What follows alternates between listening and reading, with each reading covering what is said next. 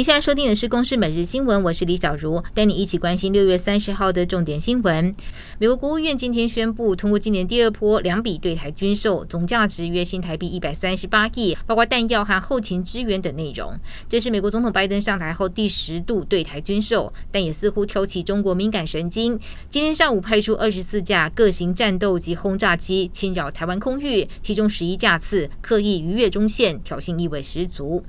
改善行人交通权益，交通新制今天上路，五大修正重点包括汽车未礼让行人、违规记点、无照驾驶、严重超速，以及增加十三项民众检举违规项目等。其中最受关注的是车辆未停让行人，罚锾上限提高到六千元，执法标准仍维持车辆要和行人距离三公尺以上。交通部长王国材也呼吁，要共同营造礼让行人的环境，行人也要注意，不能够因为停让就滑手机或是任意穿越马路。新北市板桥某幼儿园疑似喂药案，三十六名学童毛发检验均未检出巴比妥等药物的反应。新北教育局表示，等到司法结果出来，遭到撤照停业的园方若有异议，会配合提国赔等救济。市长侯友宜在案发时也曾说老师居心叵测的言语，今天针对过去对教保人员的发言，承认有失礼之处，表示歉意并虚心检讨。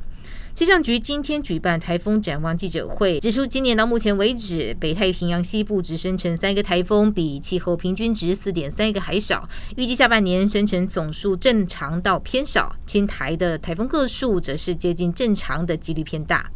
台湾柬埔寨诈骗集团先后囚禁六十一人，有三人遭到凌虐致死，总共多达三百零七人受害，不法获利三亿九千万。检调查获绰号“蓝道”的杜姓主嫌以及共犯，台北市大同分局宁夏路派出所叶姓所长陈姓律师等人涉案，士林地检署今天侦结起诉。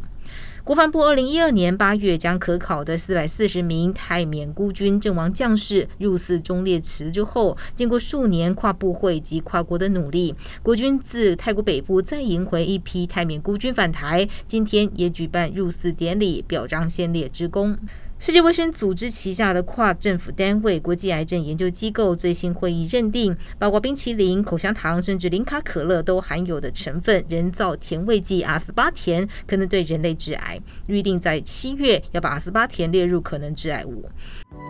以上由公司新闻制作，谢谢您的收听。